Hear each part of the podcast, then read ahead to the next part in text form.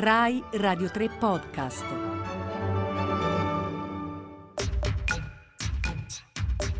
Venti piccoli mondi.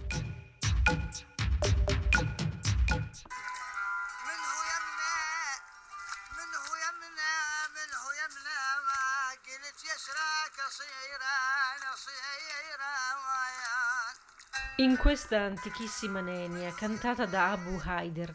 un barcaiolo dall'età indefinibile che traghetta dalla foce dello Shat al-Arab alle paludi di Bassora i visitatori più diversi, c'è la quotidianità, la forza e il dramma di un'intera etnia, i Madan,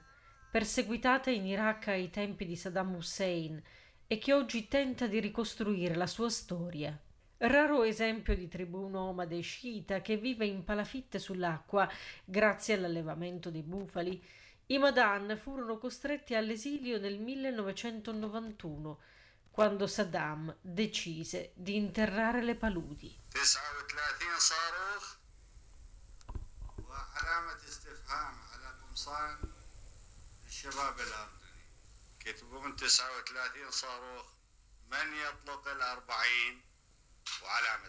Nessuna decisione fu più infausta per loro, fino alla morte del presidente dittatore, quando, con l'aiuto della comunità internazionale e infine con la protezione dell'UNESCO, si procedette allo sbancamento e al ripristino di un paesaggio di incredibile bellezza, corrispondente all'immaginario che la definizione Mesopotamia, la terra in mezzo ai fiumi, suggerisce. Lì dove le paludi si avvicinano alla foce del Tigri e dell'Eufrate, nel punto in cui i due fiumi confluiscono in una rete di nervi d'acqua per poi buttarsi nello Shat al-Arab, lì fondarono la città di Basra,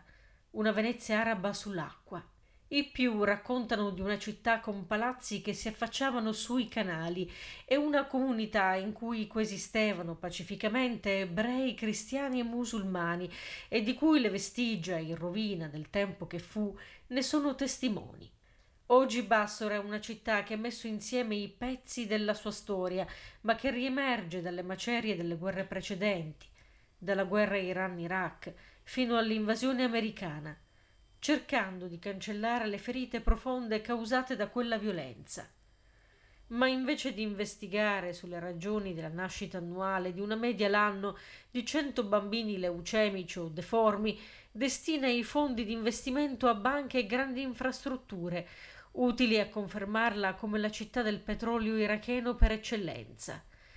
Ed è proprio da qui, da questo paesaggio moderno dominato dai 1188 metri del ponte sospeso di Bassora, un'opera di ingegneria italiana che unisce le due parti della città dal 2016, è da qui che sono iniziate le proteste nel 2019.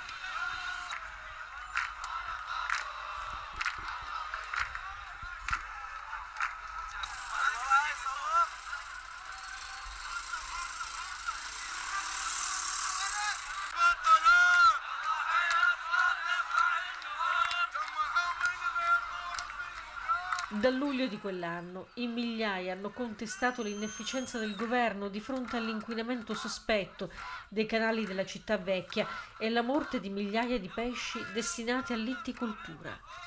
La sempre più forte ingerenza del vicino governo iraniano e delle sue milizie negli equilibri della città, la persecuzione e la morte di decine di attivisti pacifici che si stanno adoperando per un maggiore pluralismo politico e uno stile di vita più laico.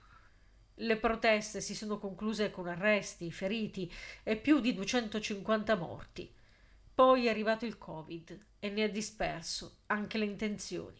Questa è la vera Mesopotamia, l'Iraq dei progenitori che inventarono la scrittura, le leggi e costruirono Ziggurat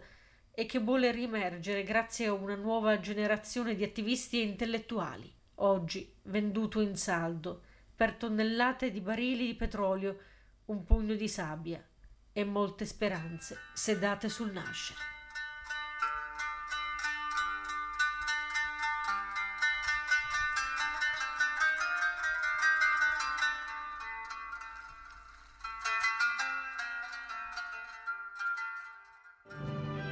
Continuate a seguire i podcast di Radio 3 sul nostro sito e sull'app Rai Play Radio.